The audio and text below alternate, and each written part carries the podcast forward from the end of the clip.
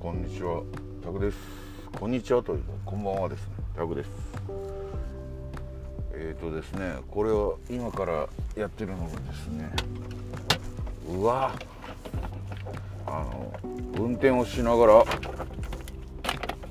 録音をするというちょっとまあ運転に集中するんでまあ本当にね運転しながらしゃくっちゃべってるっていう状況をいわゆる一人でやろうとしてるっていうだけの話なんで多分これも公開するのかなしないのかなみたいな感じでねあまりにもねあの何て言うんですかね僕話好きとはいえ自分で聞いててもねまあ多分聞かれてる人は多分特にそうだと思うんですけれども基本内容がそんなに内容がないっていうところもあるんであの、ねそれは多分皆さんもお気づきかとは思うんですけども内容がない中でもね特にね運転しながらだとやっぱり「えー、あー」とかね「あのー」とかねやっぱ考え込みながらねでも深く考えると事故起こすんでなかなかね手探りでくっちゃべってるっていう感じがまああまりにも露骨にね出るとまあ、それをね後から聞くのもどうかなと思うんでそれはねまあ皆さんはもうね聞いていただいてる方にはまあ申し訳ないんですけど、まあ、聞かないでもいいのかなっていうところもね。で僕自身もねあの聞かなくてもいいだろこれはっていうやつはもうとっとと消していこうかなと思うんで今これはもう本当にお試しで撮ってるっていう感じなんですけどね。あのそのね前回あの撮ったあのテストテストというかあのマイクでマイクをあの新たに購入したんでそれがどんなもんかと走行中でも運転中でもちょっとね車の音とか自分の車の音とかやっぱりあのすれ違う車の音とかもするんでそういうのはどうなるんだろうなっていうのをテストっていう意味合いでもちょっとね今喋ってますけどもね。しかねこれ一人で喋りながら運転するっていうのもなかなかね電話とかじゃないんでねまだ新鮮ではあるんですけどもね。旗から見ると多分電話してる人とそんな変わらない感じなのかなとは思うんですけれども、うん。ね、だからまあちょっとねテストテスト収録みたいな感じのまあこれも実験みたいな感じでやってるんで結局公開するのかしないのかがわからないっていうのもね、まあ、さっきも言ったようにあるんで。まあねあんま何て言うんですかね。ここでねあのネタみたいなネタっていうかねあの本放送みたいな感じで収録する時にいつもの家の自宅の駐車場で喋るような話を前もってここで言っちゃうとねあこれ使えないなって思ってあの結局あのお蔵入りにしちゃうとまたその同じ内容をまだ再度喋るっていうことはねできなくはないとは思うんですけどもあのああのこと喋ったらこのこと喋ったなっていうのをねどっかでメモってたりとかね頭の中で覚えていたらねまあ100%再現は無理にしてもねそれ喋れるんでしょうけどなんかねわざとらしさみたいなね。であのその時言えなかったことを追加でこう言ったらちょっと良くなるんじゃないかなってどっかでね癒したみたいなのがあってそれを言っちゃうと言おうとすると逆にね余計まどろっこしかったりねたどたどしかったりしてねそれはそれでどうなのかなと思うんだよ。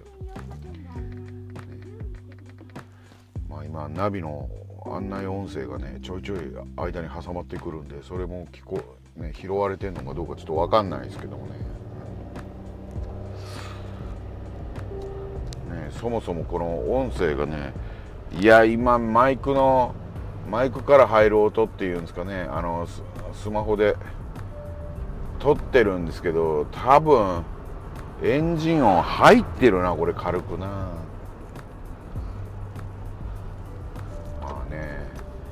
面白い話ができればいいんですけどまあ面白い話って別に芸人さんでも何でもないんでね。ただのね喋りたがりのおっちゃんの話なんで何とも言えないんですけど。ね難しいですよね。ちょっともうあの、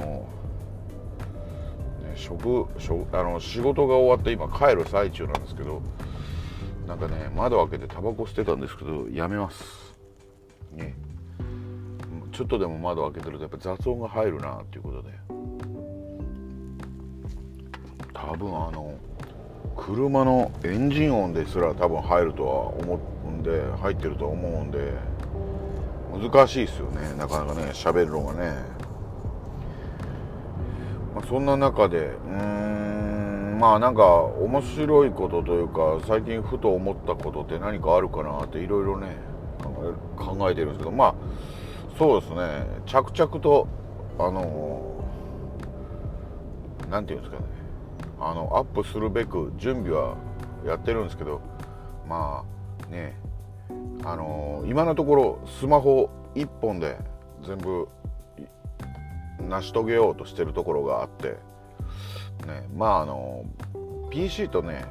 あのリンクさせるとか PC で素材作るとかっていうのが嫌ってわけではないんですけども全然あのね昔はちょっと前まではちょっと前っていうか昔はね今の仕事に就く前はガンガンに触ってたもんで別に嫌でも何でもないんですけどなんか一回スマホでどこまでやれるのかっていうのをちょっとやってみたいなっていうところもあって今ねスマホで やってるんですけどやっぱりパソコンでねフォトショップとかイラストレーターとか触ってた口からするとなかなかにあの画像を作るとかねそういうのもうん大変だなみたいな感じで今やってます。まあ写真とかねあのもうどっかで撮った風景写真を今1枚上げてあのサムネイルみたいにしてるんですよ。それにあのねタイトルみたいなのを仮に入れてるんですけどもね、まあ、タイトルで正式タイトルをねまだいまだにね考えついてないっていうね。まあねもうなんかねいいタイトルがないかなと思いながら思案してる最中ですね。まああんま多分皆さん深く考えないでパチッとつけてそれが意外とねあのイニシアチブ取っちゃってるとかやっぱり他ではないっていうのを、まあ、調べられてるのかな。なんかそんなにすごい思考を凝らしすぎたっていう名前じゃなくてもなんかバッチリ収まってる感じがしていいなと思うんですよね。でね例えば僕もゲームの話しかしないからゲームの話とかっていうとなんか似たようなタイトルはすでに存在してるみたいなね。タクのゲームの話とかしてもなんかもうそれもなんかもうね2番煎じ3番煎じみたいな感じになっちゃってやっぱもうすでに先人がいるなとかね。なんかいろいろだから悩まされるなと思って。最近ねちょっとあともう一つ悩みがねタクってね僕まあまあまあ名前がね本名がタクまあ拓郎っていうんでタクなんですけどまあね別に「ロ」をつけてもいいんですけどねなんかまあまあななんでなんだろうかななんか多分ゲームの兼ね合いかなんかであったんでしょうね。拓郎ってつけずにタクってしちゃってそっからハンドルネームとか大体それで統一しちゃってるんですよね。でだからその名残で今もタクとかねそういう名前でやってるんですけどね。あのー、そうですよね。タクの何々っていうのが意外とね語呂が悪いっていうね。そもそもタクっていう名前がねあんま語呂が良くないなと思ってね。そうそう。でねまああのいくつかのポッドキャストだったりとかねネットで知り合った方々とかとやるといつもタクさんって呼んでいただけるんですよねさん付けでね。なんかたくさんってなんかよく考えるとなんかたくさんあのね大量にある意味のたくさんっていう言葉とねかぶるから言いづらいよなっていうことをね後々になってね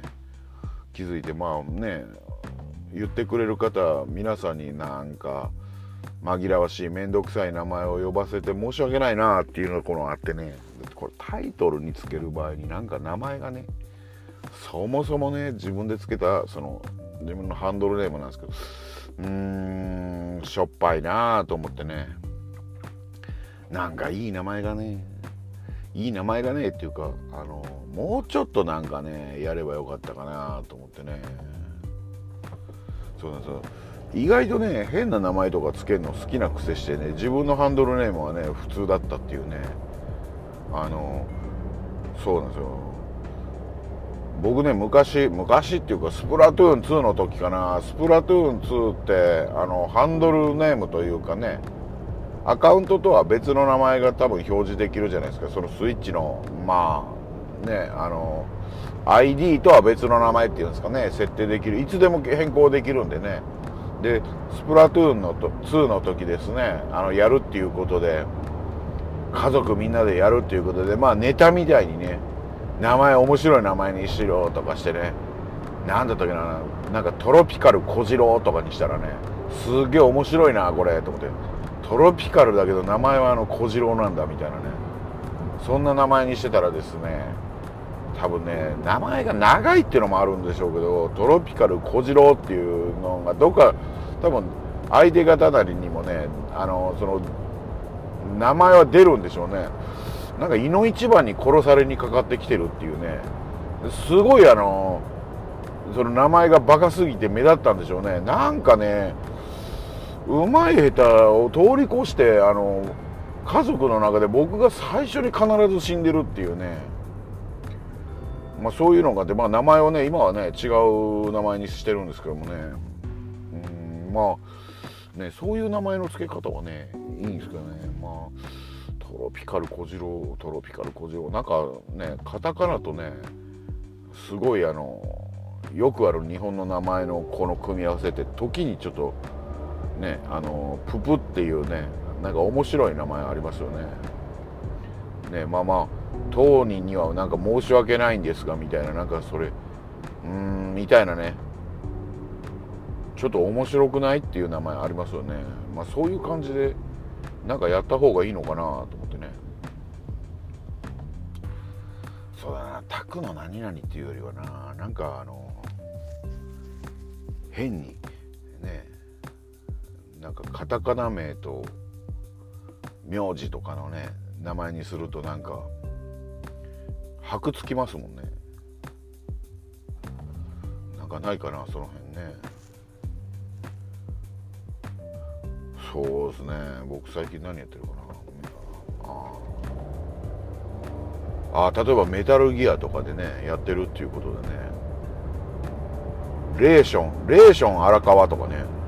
さっぱりわかんないけど面白そうな名前だなとかね。そうだな。ちなみに僕荒川さんでも何でもないんですけどね。あとなんだろうな。なんかカタカナでね面白いのあればね。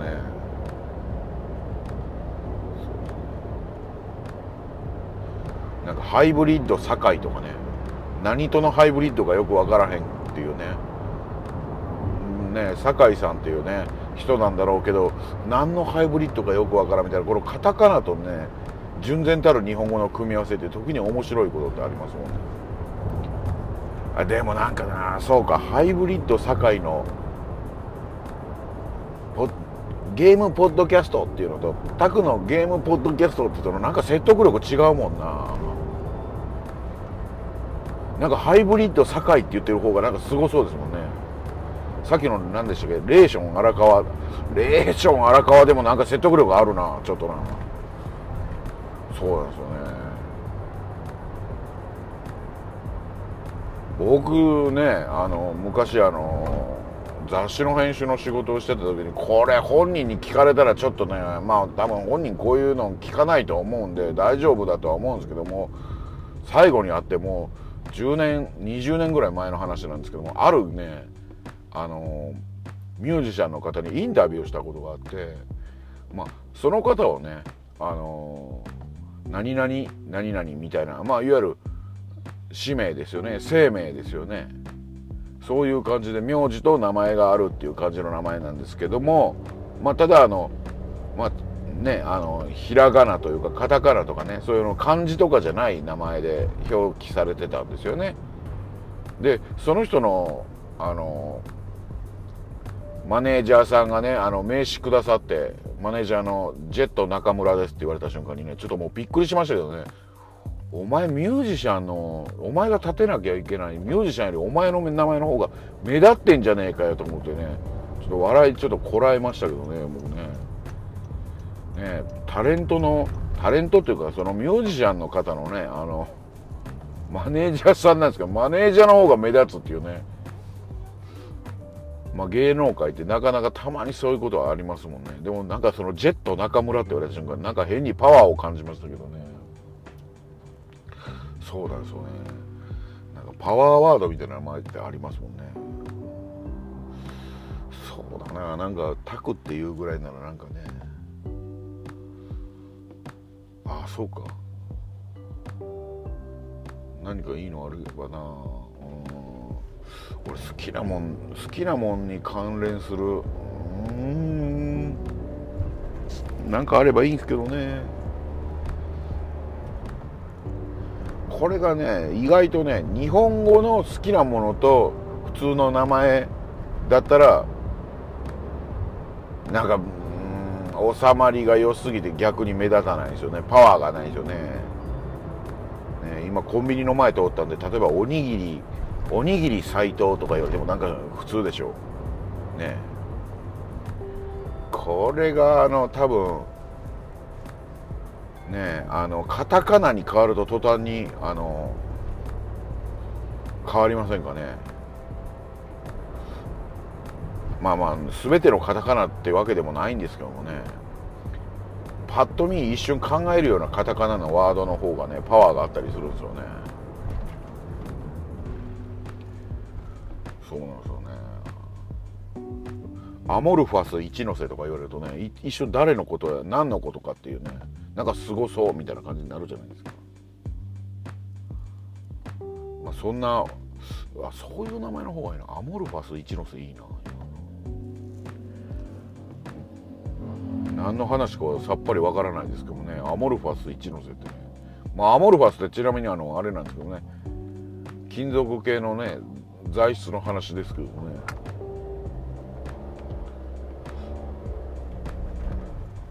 金属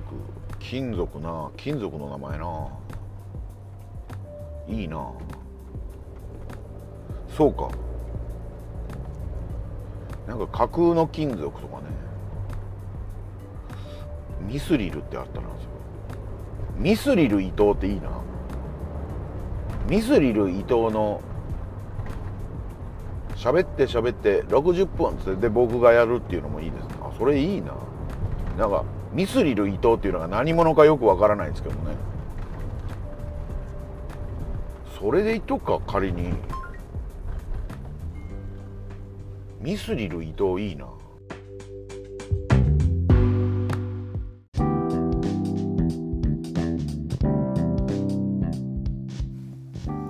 皆さんこんばんは。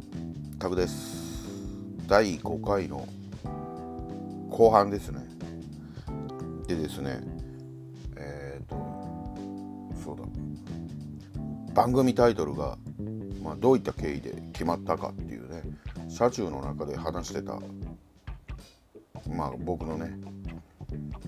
あの会話がこの前半この前に今の前にあの入ってるかと思うんですけどもまああんな感じで超適当にまあしかもですねなんかあの頭の悪い感じがもう前面に出た会話を一人でねあのー、キロのキロについてる車の中でねまあ、喋ってたわけですけどもまあねいかがだったでしょうか。まあねあのー、これまでもたびたびなんか収録した時にはいやこれ公開するかどうか分かんないんですけどとか言って喋ってますけど結局公開してるんですよね。でまあこの前半の部分っていうのが実はあのー、まああのー最終的にあのミスリル伊藤の「喋って喋って60分」っていう名前でやるみたいなことを言ったところでですねまあミスリルっていうとね僕なんかふとねあのまあ別にそれはあのスクエアのねあのものでもなければファイナルファンタジー固有のものでもないんですけれどもあのまああの何て言うんですかね。ふとねゲーム的にミスリルといえばそうそうっていう感じでスクエア話を実はねその後してたんですよね。でまあその辺はねちょっともうあの実はカットしちゃいました。というのもこれ喋っててあのー、いろいろちょっとあってですねまあアクシデントってことじゃないんですけど、まあ、自宅の駐車場についてもあのー、喋ってたらですねたまたまあのー、息子がですねなんかかみさんにあの言われてですねなんか買い出しかなんかに行く行ってる最中っていうか買い出しに行こうとしたところですね。あのまああれ駐車場に車入ってんなっていうことで僕の方をチラチラ見てたみたいなんですけども、まあ、その息子のいでたちがですねまあ、あのパーカーというかね、まあ、多分パーカーだったと思うんですけどフードをかぶってですね完全にね僕からするとね自転車置き場からこっちを覗いてるねちょっと危ない不審者に見えてですね僕それで怖かったんですよね。それで急遽録音をねあのその会話の途中じゃないんですけどまあまあでも会話の途中かな。それで消しちゃったっていうのがあってその話が実はまとまってないというかね終了してないっていうこともあってその部分はちょっとカットして、まあ、タイトルを決めるとかね。そのまあねそのミスリル伊藤さんのね話とかをねしてたっていうところまでで切っちゃって。でまああれから数日経って今日はですねあのなんとですね車じゃないんですね。自宅の駐車場でもないんですね。なんとね自宅から収録してるんです。なぜなら誰もいないからなんですね。本日も妻は夜勤でそしてあの僕が僕がというか僕一人だけなんですね。まあ息子もね今日はちょっとあの夜勤の仕事に今行ってましてまあ初の自宅自室から収録ということでね。僕の自室ゲームオフィスみたいなダセーなゲームオフィスって。まあでもゲーム関係のグッズとかね漫画とかね。ゲーム機本体とかがね所狭しと散乱してるんですけどもね。ここでまあ今あのテレビの前に座ってですねいつもゲームするような感じで iPhone で収録してると。あくまで収録は iPhone そして買ったばかりの Amazon さんで買ったばかりのこのピンマイクを持ち込んでやっております。あの YouTuber さんみたいなすごいマイクは我が家にはないのであれ息子が持ってた気がするな。まあでもあんまり息子の部屋に入るとね怒られるんでね。それはしないんですけども、まあ、そんな感じで、ね、だからパソコンもね、あの、つけております。っていう感じでちょっと調べたいことがあればちょちょいと調べれるかなというところですかね。でですねこれ。うーんねあのそういえばあのそうですね。まずは先に通達通達というかまあこれねおかげさまであのー、これ公開したところでどうせ僕しか聞かないだろうって思ってたんで、あのー、ね、僕はねあの仕事中に、あのー、聞くんですけども、あのね、僕は何回聞こうがもう、ね、あの Spotify ではカウントに入らないんですね。であの多分1人のユーザーさんが何回聞こうが1カウントしかならないみたいなんですけれどもそれはねどっかで聞いたことがあるんですけどもなんと嬉しいことにですねあの複数人どうやら聞いてくださってるということでまあねちょっとありがたいなとね特に僕もあの自分のツイッターツイッターというのっていう話 X で軽くあのささやいただけですのでもう大っぴらに告知してないんですね。もうそれでもねなんとかねまあ、たまたまあのダサいサムネイルを見て聞いてくれたっていう感じなんじゃないかなとは思うんですけれども聞いていただけただけでもう、まあ、ちょっと感謝ですね。でまああとですねまあ何かあのまあご意見というかねちょっと辛辣なのは僕へこむんでやめていただきたいんですけど、ね、あの何かねコメントとかございましたらということでこれがね言いたかったんですよ。ね言いたかったというよりもねあの綿密な調査というかまあまあハッシュタグで調査しただけなんですけどね。喋って喋って60分っていうタイトル。ハッシュタグでひらがなで「しゃべ」と書いた後に数字の6を入れてください。ハッシュタグしゃべ6でやっていただければ僕があのチェックさせていただきますんでということであのよろしくお願いします。ちなみにですねハッシュタグでひらがなでしゃべろくって書かれるとですねトミーが出してるあの録音するロボットおもちゃみたいなのにつながるらしいんでそちらになると僕の方もちょっとねシュッシュできない可能性があるのでまあ是非ともねなんかコメントがございましたら、ね、ハッシュタグでひらがなでしゃべですあのねあのローマ数字の6であのー、コメントしていただければと思います。でですねまあもうちょっとこれどうしたもんかなというね今回のタイトルがね多分あのこうしてタイトル名は決まったみたいなタイトルになってるかとは思うんですけれどもあの僕の中ではですね何回か前からね喋って喋って60分とか言ってたんですけどもねこれもねなんかなんかそのね適当なんですけどもいやそんなダサいタイトルはないだろうと思ってたんでなんかねあ多分前回かそれより前に言ってたと思うんですよね。なんか昭和のトークバラエティみたいだとかなんかうんどっかのローカル番組みたいな感じだなとか思ってね。そんな感じで僕も思ってまさか存在するとは思わなかったんですけどもね。実はですね僕喋って喋って60分っていうねあのー、ワードであのー、X でですね検索してみたんですね。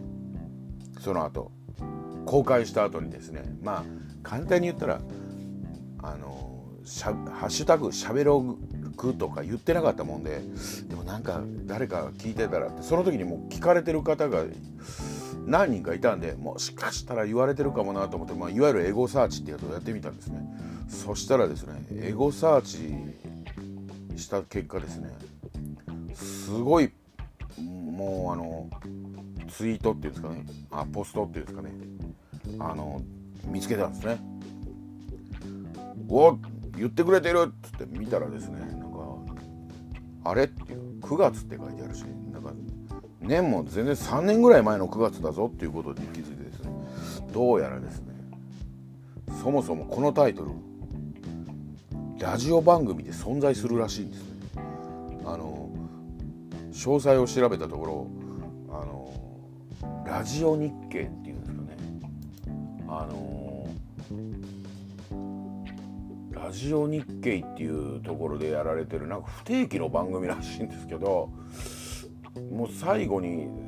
あの作られたというか放送されたのが不定期の番組なんですけどもなんかその、ね、年に1回から複数回あるんですけど結局何かの表紙にあの雨傘番組というわけでもないんでしょうけれどもなんかあのアナウンサーさんが60分いろいろとなんかその喋るっていうそのまあトーク番組的なものらしいんですけど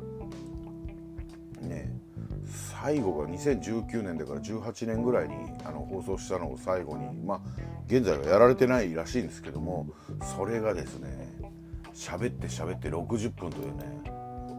あのあるんですね、まあ、あっちはひらがななんですけどね。喋って喋ってっていうところがね。ただねもうそれ知った時にね僕ちょっとね汗かきましたね。でね結局ねいろいろ考えたんですよ。しかももうタイトル決めましたって公開しちゃってからねなんかあのこういうタイトルでいきますっていうね前回ですねいわゆる公開してから知ったもんでかなり焦ったんですね。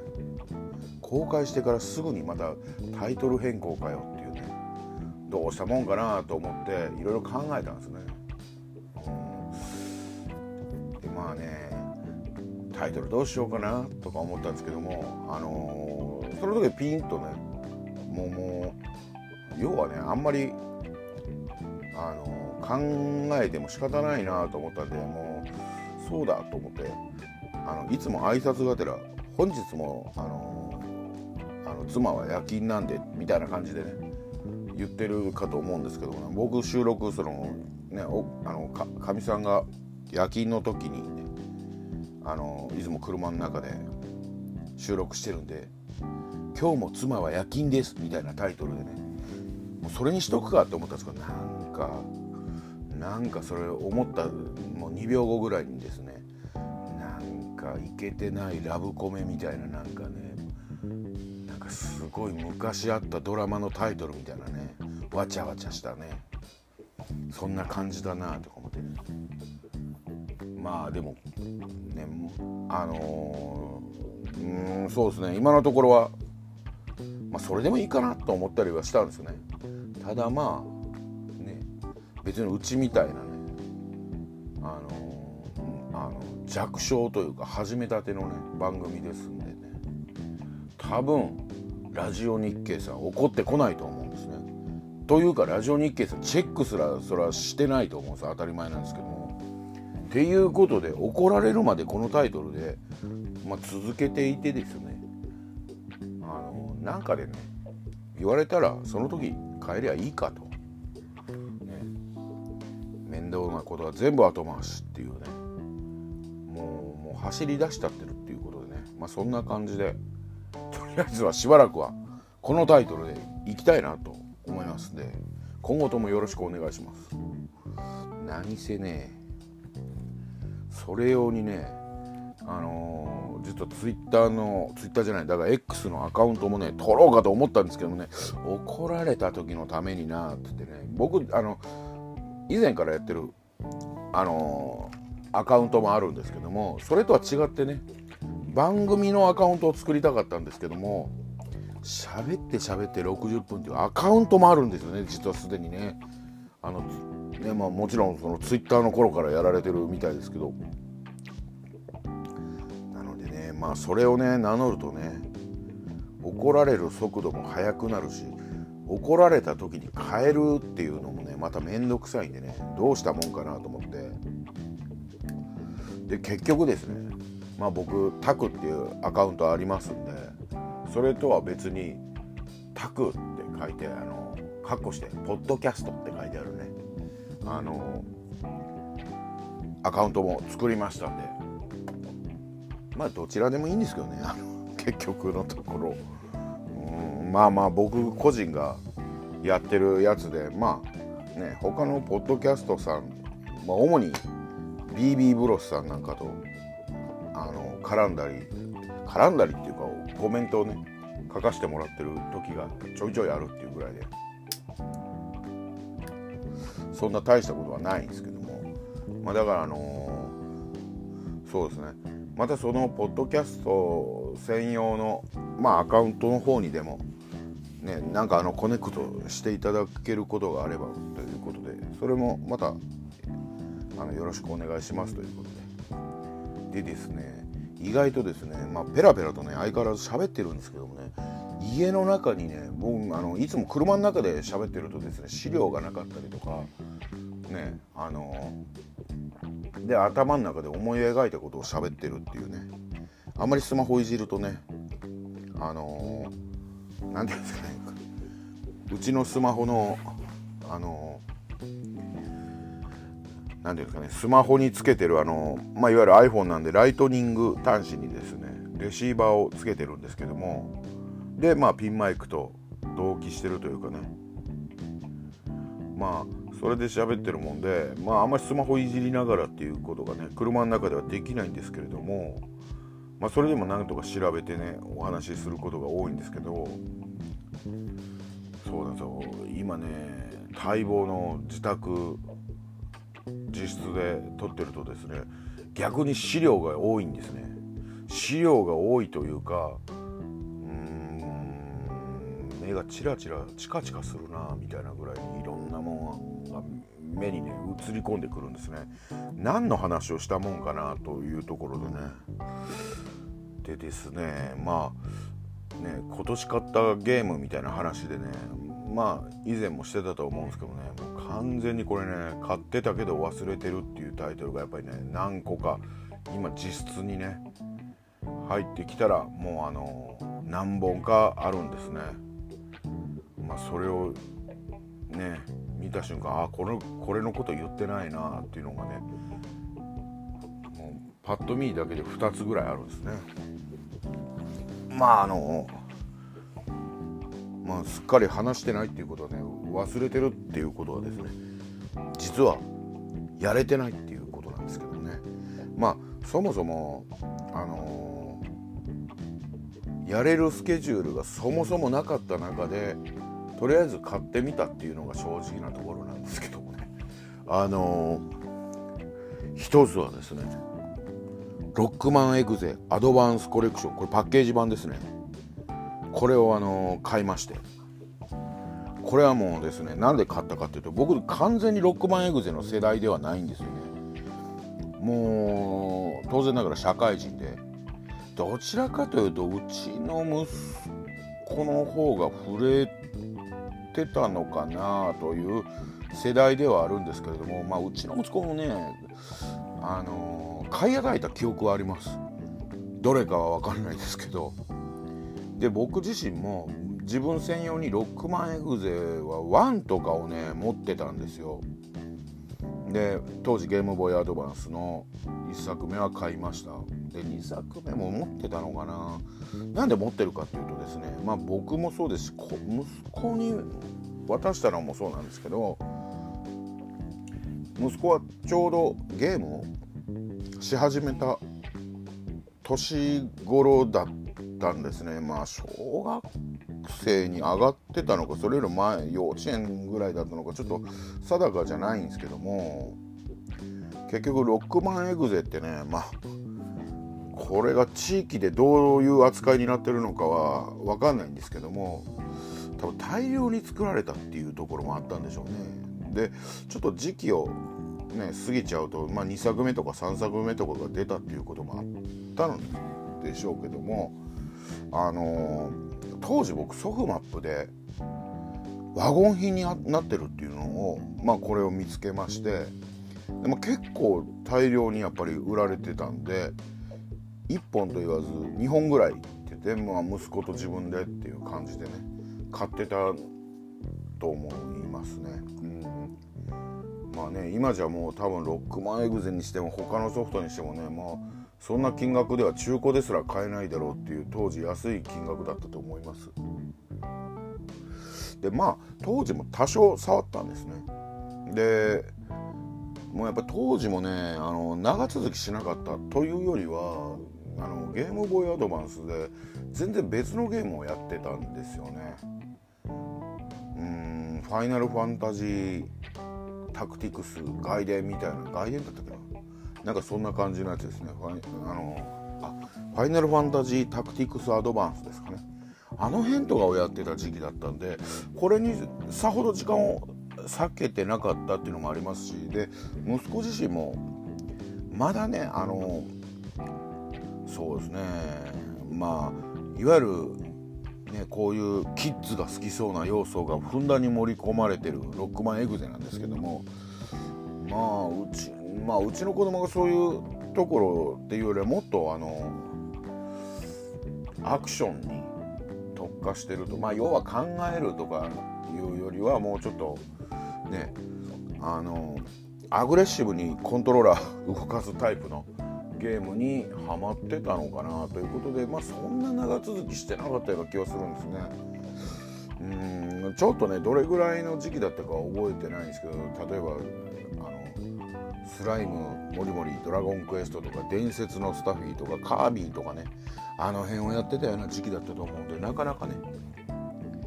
あのそんなにやってるっていうイメージはないんですけれどもでねアニメとかも見てなかったような気はするんですよね息子は、まあ、僕は当然見てないんですけど。でじゃあなんで買ったのかっていうとまあやっぱりあの当時のそのまあいつの時代も多分コロコロとかボンボンとかまあボンボン拝観しちゃいましたけどもね。ああいうねあの低学年というかそうですね。12年生というよりは34年生5年生ぐらいまでなのかな？みたいなぐらいのキッズたちにこう支持される独自のホビーってあるかと思うんですよね。それがビックリマンシールなのかまあねゲームなのかねいろいろあると思うんですよその時代その時代で。でやっぱり CM みたいなのをこの前ロックマンエグゼのウェブ CM なのかな？なんか、ね、いつの時代も意外とその少ないお小遣いで、ね、親に買い与えてもらったのか少ない小遣いで買ったのかみたいな感じでそうすると子供たちって一生懸命になってそのゲームねあの遊び続けたりとかするじゃないですか。ポケモンもそうポケモンってそういうところがあると思うんですけどでそのウェブ CM がですねまあ家にコロコロコミックがあってなんかあのー、ねゲームボーイアドバンスであのー、なんか男の子2人がなんかいや6万エグゼを楽しんでるみたいなね。でなんかテレビのアニメが始まっただのなんだのって言ってそれもどうせ6万エグゼなんですけども。まあね意外とねだからそのねあの機械が変わったりとか機械がね僕らの時とは違うね、ゲームボーイアドバンスっていう、ね、あの高度な機械にはなってはいるんですけどもなんかそのねあの微笑ましい少年の、ね、男の子のね「アリシ一日」みたいなのを CM 見た時にうんなんかよく分からんけどいいなこういうのっつってね。俺の時はガンプラだったり、ね、ゲームウォッチだったりファミコンだったりとかっていう感じだけどでもこの気持ちわかるなみたいな感じで感化されちゃいましてね。それもあってでまあセットとしてねあの言ったら全6作ってでもこれ10作品入ってるんですよね。これねお得だなっていうこともあって買っちゃったんですね。そうなんですよ。そんな極端にね思い入れはあのすごい強い思い入れっていうのはないんですけどもね。うんまあ、なんかただどこかにねあのアクションのロックマンのコレクションよりはまだなんとかできそうかもなっていうちょっとしたねちょっとしたその僕のいやらしいところもありましてそれで買ったっていうのが正直なところなんですけどね。あの本当にあのロックマンエグゼの1だけなんですけどもなんかあのまあ、スイッチ版なんですけどもスイッチでやってるんですけどもやってるっていうかやってたんですけども買った時にちょっと触ったんですけどもなんかゲームボーイアドバンスの画面ってあこんなに綺麗だったっけっていうぐらいね。なんかあのゲームボーイアドバンス感はすごい出てます。当たり前なんですけども。でうんなんかドット絵がね今見ても綺麗なドット絵だなっていうのでやっぱそのカプコンのねあの技術力的なところっていうんですかね。これカプコンが作ってるのかな？すいません。すっごいねあの本当にあの何も知らないもんでカプコンではあるんですけどカプコンで意外とねあのロックマンって外注にね出してるものも確かあったと思うんでロックマン X とか確かそうですもんね。これはどうなんでしょうね。あのカプコン純正なのかちょっと分かんないんですけどもまあ、そういうこともあってこれ買っちゃったっていうところがですね勢い余ってですね。でもう一本がですねあのちょっと今後ろ振り返ってですねあれどこに直したっけな？すいませんガチャガチャ言わして。あった。あのー、キャノンダンサーっていうねこれ実はですね僕ね全く知らない作品だったんですよ。全く知らない作品でこれあの復活したっていうかねいわゆるあ当時のアーケード作品のまあねあのコンシューマー移植みたいな移植ねあの移植っていうことでそもそもアーケードでやったこともないあの作品にもかかわらず買ったんですね。これねなんでかっていうとですねまあその成り立ちがちょっとね、あのー、僕も全く知らない作品であそんなことがあったんだっていうのがねあったんでまあその話をするとですね多分ご存知の方はね、あのー、ねご存知でいいんですけども、あの、僕、あの何度か言ってる、あのブライトビットブラザーズさんですね。BB ブロスさんでね、まあ、そこで話を初めて聞いたんですけれどもあのストライダー飛竜っていうねカプコンの名作アクションゲームがあるんですけれども僕もアーケードゲームとしてっていうよりはメガドライブ版を結構、あの、遊んだっていうイメージがイメージというか思い出が強いんですね。何せ当時、あの、僕があの九州の片田舎に当時住んでましてあの中学の途中から高校卒業ぐらいまでは。でその頃あのメガドライブで、まあ、友人が持ってましてこれをですね。で、まあ、僕も借りてとか僕もね自分の家で借りた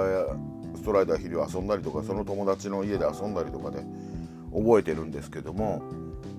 あのそのストライダー肥料ってその後パタッと効かないなみたいな感じだったんですね。であのー、ねまさか、あのー、実はキャノンダンサーっていう名前でその作られたスタッフの方たちがカプコンを退社されて、あのー、新たに作られた会社なのかなあミッチェルっていう会社で作られたのかちょっとこの辺はちょっとね詳しくはわからないんですけれどもあのそれでそういう作品が存在するっていうことでちょっと驚いて、あのー、買ったんですね。あのー、ねあのプレステ3とかであのー、ねあの確かリメイクというかそういうのが出てたとは思うんですけれどもあのねちょっとだけ雰囲気変わったなみたいな感じだったりとかあのそういうところまでまあ僕手出さなかったんですけども当時は。うん。そしたらですねその、まあ、キャノンダンサーっていう作品があるみたいな感じで聞いた時に僕もその軽く調べたんですね。そしたらですね意外と画面とかをね初めて見た時にあなんかあのストライダー飛竜感がすごい出てるなって思ってですね。まあそのまんまねあのー、ストライダー飛竜のキャラクターを持ってきたりとかっていうのはできないんでしょうけどもなんかちょっと気になってですね買ってみたんですね。で今ちょっとウィキペディアさん調べるとですねこれは96年の2月13日にミッチェルが開発しアトラスから発売された。2D サイドビュー全方向スクロールのアクションゲームということで。日本国外でのタイトルはオスマン。あだからキャノンダンスはオスマンって書いてあるんだまあすごいね。あの僕もちょっとやってまたちょっとかよと言われそうなんですけども。なんかねあのもともとストライダーヒルも独特のねなんか雰囲気はあったんですけどそれにも輪をかけて独特な雰囲気でちょっと驚いたんですけどあのー、かつてカプコンでやっぱりストライダーヒルの制作に携わっていたメンバーが中心となってあの開発されているということらしくて、ね、あのなまあまあ全然ね主人公とかもまああの全然違うキャラにはなってるんですけどいわゆるねストライダー飛竜の精神的続編っていうね言われ方をしてるっていう作品で、ね、買ったんですけどねやれてないっていうねいうほどね言うほどっていうか全然ですね。まあそういう作品もありましたということでまあこの辺まだ他にもね実はねあると思うんですよ。ソフトあの入れてるケースとかをあのー、今無造作にファって見見えたんでね。そうですね。まあやめときましょう。今日はこれ以上は引っ張り出すとさらにねいろいろとあのー、またね触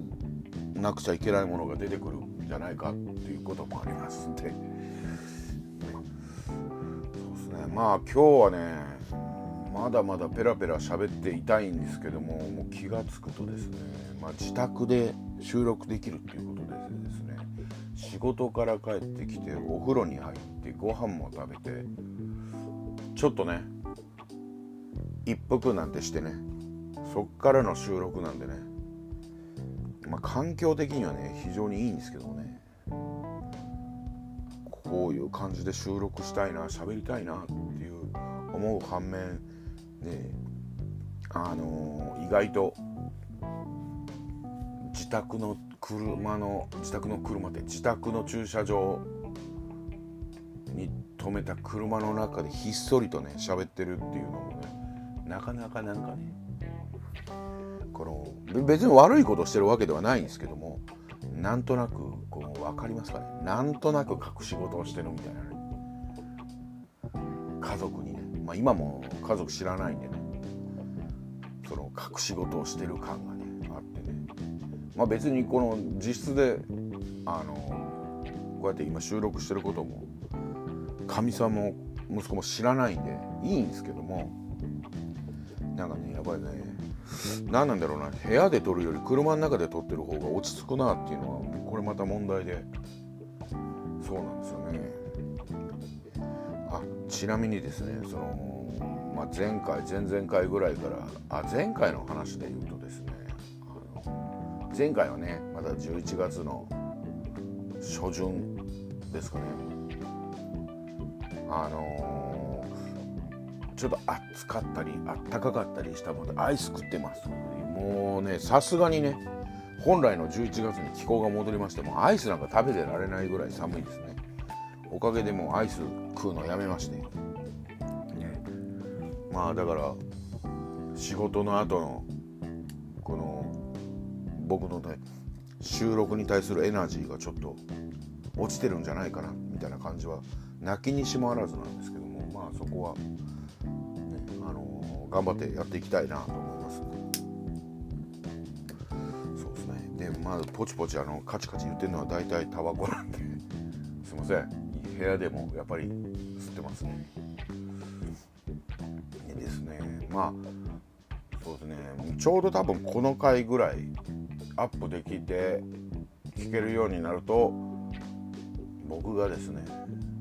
一つのルーティンができるなって。まあ、何のルーティンかというと僕がね仕事してあのー、仕事中に大体ポッドキャスト聞ける時間っていうのがなんと5時間かける2ぐらいなんですよ。あのー、要は1回の配送で大体5時間ぐらいは消失するんですね。でその間大体ポッドキャストずっと聞きながら仕事してるって言ってたんでこれをねあのー今回の分まで上げるとなんと仕事の始まりから終わりまで全部自分のポッドキャストを聞けるっていうね。これでワンルーティンができるっていうね。まあねここまで話しててね今更言うのもなんなんですけどもね。やっぱりね僕意外とね何ですかねまあ薄っぺらい話しかしてないんですけれども多分ねやっぱりね自分のことが好きなんだろうなっていうのはね。だって自分で喋った声を自分でね5時間も聞いてるやつってね変態ですからね。うーんこれ何なんでしょうね。あんまりねこんな風にねあの自分がこういうことになるとは思ってもみなかったんですね。あの例えば子供の頃にもうねもう50のおっさんなんでこの話がどこまでね分かってもらえるかはねなかなか難しいんですけども今のねこれまあこれ聞かれてる方が何歳かにもよるんですけどももう30代ぐらいの方30代後半以前の人になるともう多分ねあの分かんないと思うんですけど昔ラジカセっていうのがあってですねラジカセにカセットテープっていうねこれまたあのもう昭和なねあのアナログのメディアですけどもねあの記録メディアですけどもね昔ラジカセであの録音するっていうねことができたんですけどもそのじゃあそこに声を入れたりとかしてねっていうのはその初めてカセットテープとか初めて、うん、ラジカセの録音っていうのを知った時には、まあ、子供だったら、まあ、まあやっちゃいませんか。僕も多少やった気はするんですよ。変な声とかね。だけどもそれもねだからといってその後もね自分でねあのラジオごっことかまではやったことがないんですよ。そこまではやってないようなやつなんですけどもまさかね50目前にしてねポッドキャスト立ち上げて意外とペラペラねあの喋ってるっていう自分にはねちょっと驚くんですけどただ同時にその割には本当によく喋れるなっていうね。そこはねあのー、毎回まあよく喋れるな俺ってね当の僕本人がね一番驚いてるんですけどもね。でそれをねまた毎日のように聞いてるっていうもんね。これはねだから今ちょっと悩んでるのは、まあ、どこまで妻に隠し通すかとかねそういう話なんですよね。いや僕ね意外とね奥さんにね隠し事できない人なんですよね。別にあの鬼嫁とかそういうわけではないんですけどもあの何て言うんですかねつい最近もですね僕へそくりとかしない人なんですよ基本的に。へそくらなくてもまあ簡単に言ったらあの夫婦共働きであの頑張ってるんでまあねその極端なね高額なものが欲しいって言わない限りはねであのまあねあの僕も妻もそうなんですけどもあの例えば高級会社に乗りたいとかブランド物ののバッグだったりブランド物の何かをあのつけたい身につけたいとかっていうそんな欲求もないもんでつまりはあの自分の趣味にあの、ね、例えばゲーム買ったり漫画買ったりとかねあのちょっと休みの日にはちょっとあの外食したりとか外食っつったってあの高級フレンチとか食うわけでもないんでねせいぜいねあのラーメン屋とか王将とかね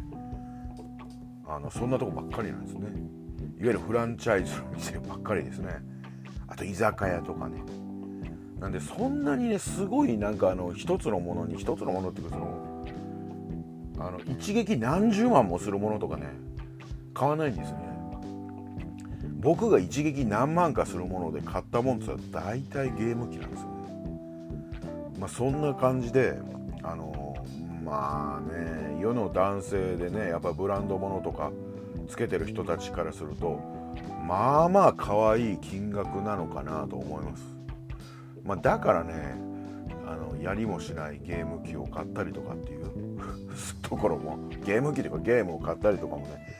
まあしちゃってるところもあるんですけどもまあねそれも積み重ねたら結構いい金額じゃないかっていう話はあるんですけどね。でまあ僕だからへそくりとかしないっていうのは結局あのゲームが欲しいっつったら意外とね、まあ、今月はピンチだから来月に回してくれとかねいやいいよって言うてくれたりとかねそういう感じでねへそくる必要があまりなかったりするんですね。そのへそくってその時計を買ったりとかもしないんでね。でですねまあ何が言いたいかというとなぜか知らないんですけどちょっとずつあの何かの時のために金をあのねあのお小遣いの中から今日は1,000円抜いとこうとかねするとまあいまあ、かみさんもかみさんで僕がどれぐらいの期間で金がなくなって金の無心を奥さんにねかみさんにねするのかっていうのは大体周期はかみさんもあのパターン掴んでるわけですね。そうするとあのまた小遣いくれっていうね言われた時に「お前金の減り早いな」って言われて追求されたことがあるんですね。その時に「いや実はですね」っていうことでね実はちょっとへそくりをしてましてって言ってねそのでもあっさりとねあっさりとまあもうだってもうバレるんですよね金の減り方が。あれって想定より23日早いぞみたいな話になってくるんでね。まあそこでねとっととねもうバラしちゃうっていうね自分からね、まあ、別に悪いことしてるわけじゃないんでね。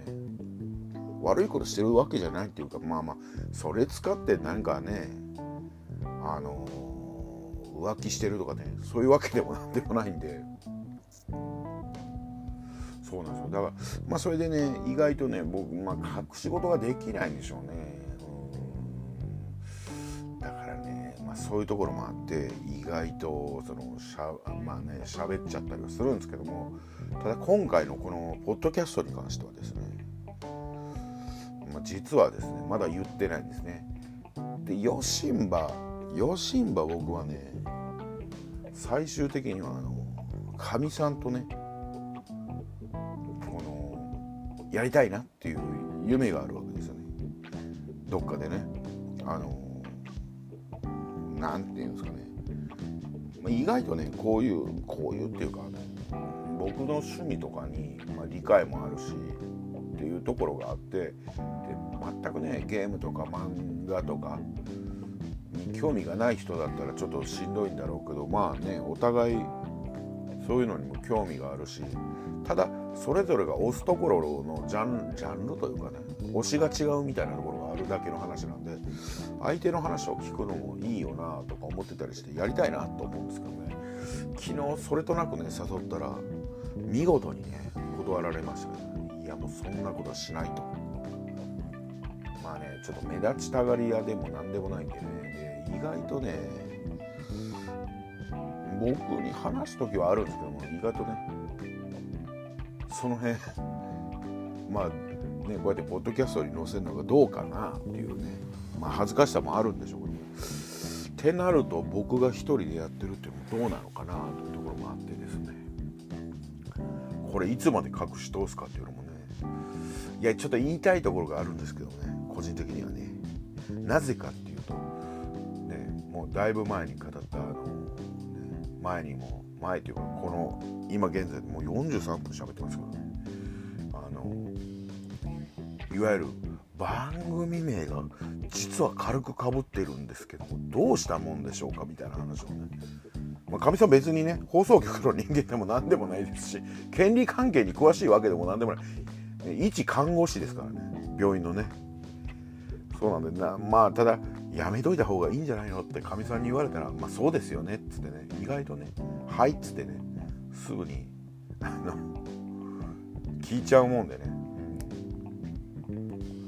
まあ、なんだかんだ言ってもあの奥さんの言うことに大体従っといたらね、まあ、大体家庭うまくいくんでね。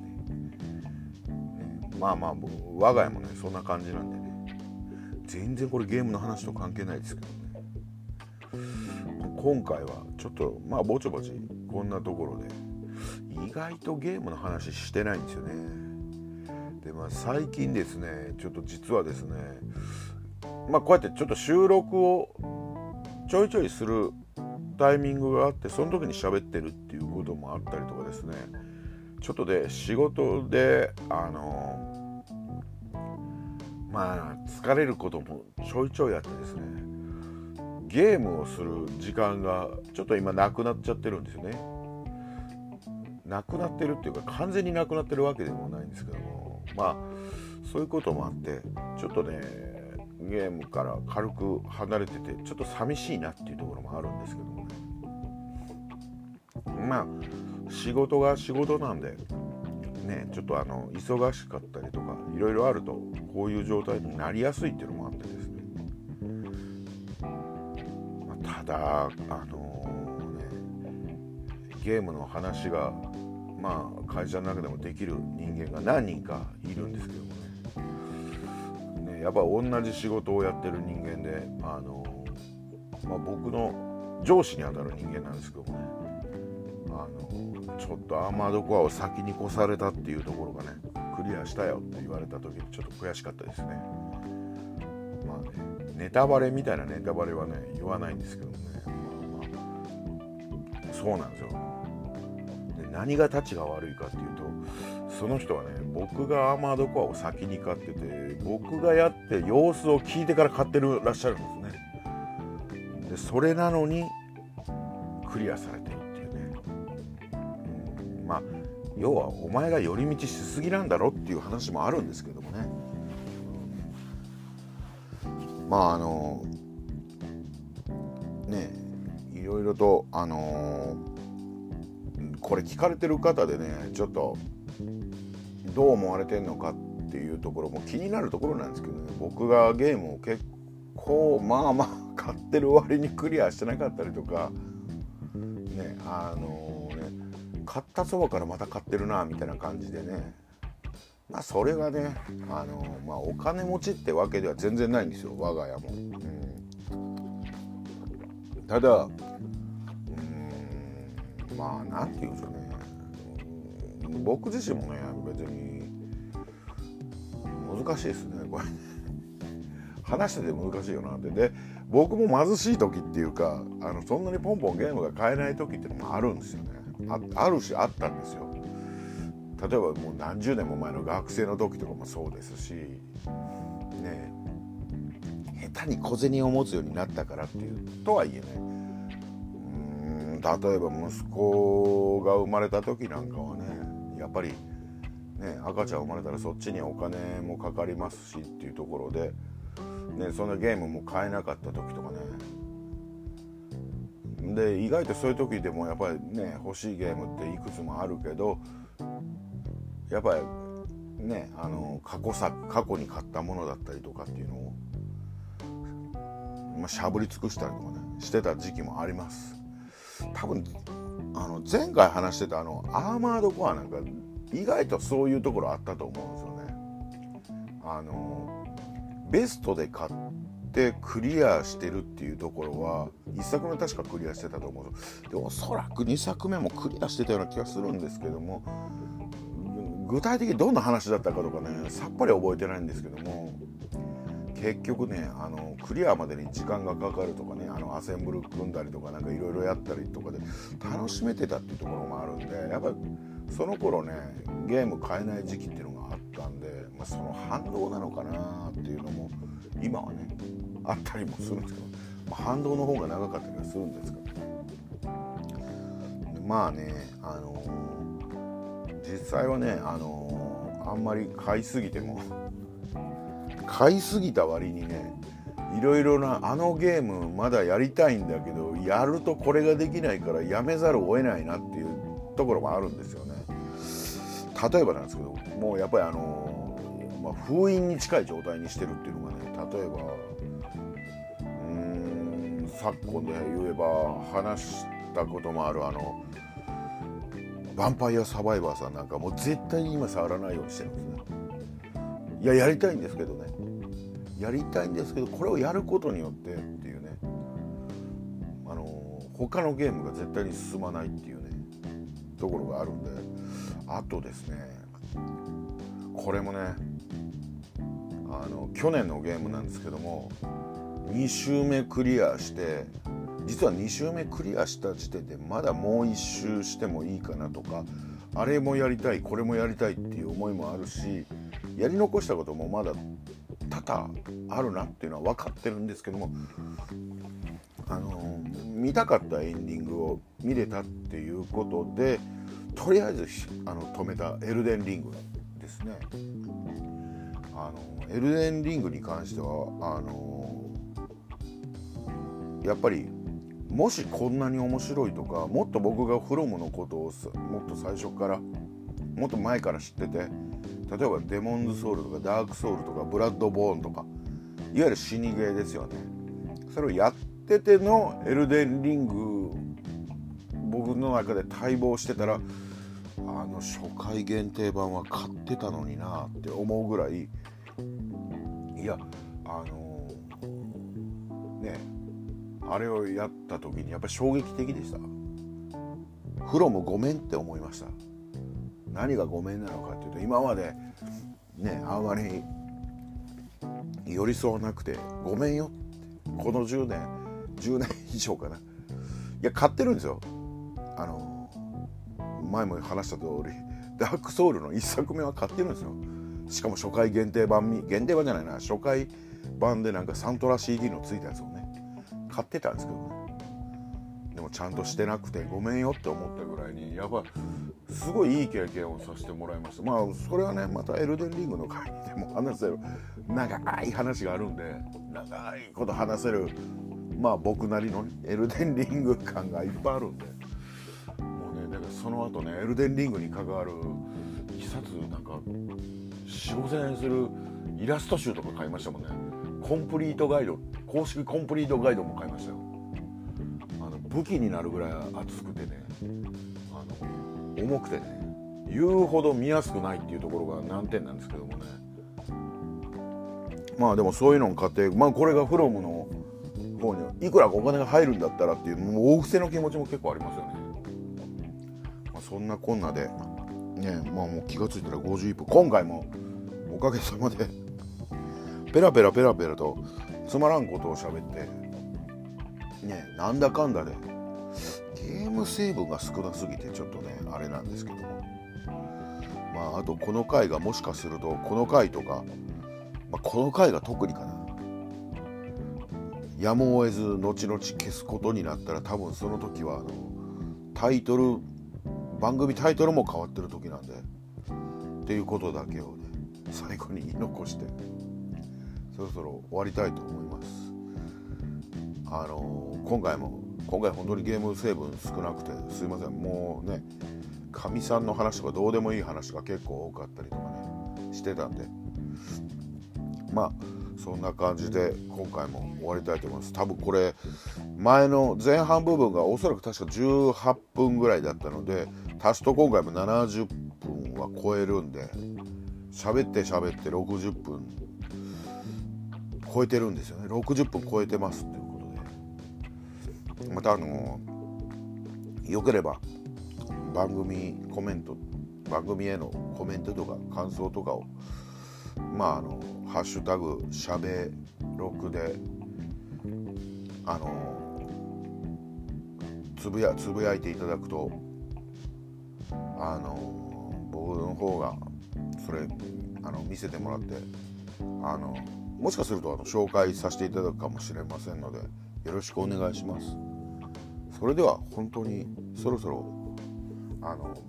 終わりたいと思います。それでは。